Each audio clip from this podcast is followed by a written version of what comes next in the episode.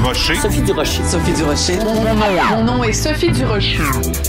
Sophie Durocher. Des opinions éclairantes qui font la différence. Cube Radio. Bonjour tout le monde. Vous savez, je ne suis pas complotiste, je ne suis pas conspirationniste, je ne suis pas anti-masque, je ne fais pas partie des gens qui disent que la COVID-19 c'est euh, rien de plus qu'une grippe banale. Je ne fais pas partie donc de tout ce mouvement-là.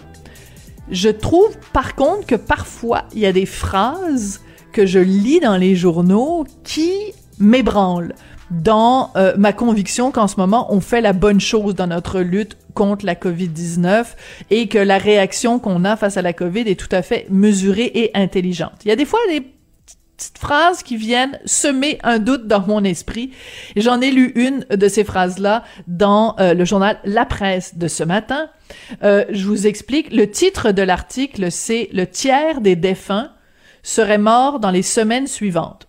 Le premier paragraphe va comme suit. Environ le tiers des Québécois à qui on a attribué la cause du décès à la COVID-19 lors de la première vague seraient très probablement morts d'autres causes dans les semaines suivantes, selon une étude démographique fraîchement publiée par deux chercheurs de HEC Montréal. Alors, c'est assez particulier. Quand on regarde la première vague au Québec, le tiers de ces gens-là qui sont morts de la COVID-19 seraient morts de toute façon pas. Des fois, on a entendu des chiffres, ah, c'est des gens très âgés qui seraient morts euh, euh, un an plus tard, deux ans plus tard. Non, non, non.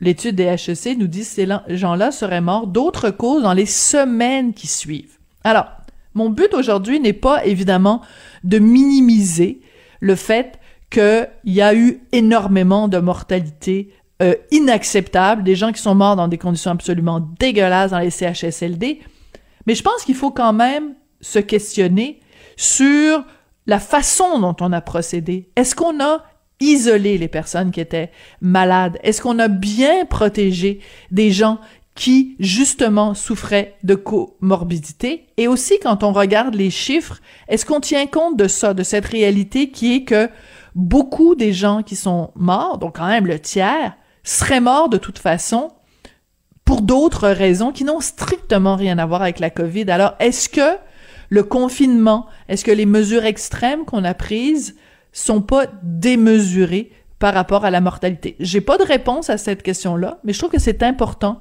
de se la poser sans partir sur des scénarios de fous, de complotistes ou de conspirationnistes. Je pense que c'est sain et intelligent en démocratie de se poser des questions qui sont tout à fait légitimes. En tout cas, quand j'ai vu ces chiffres-là, le tiers des défunts seraient morts dans les semaines suivantes, j'ai poussé un grand ben voyons donc.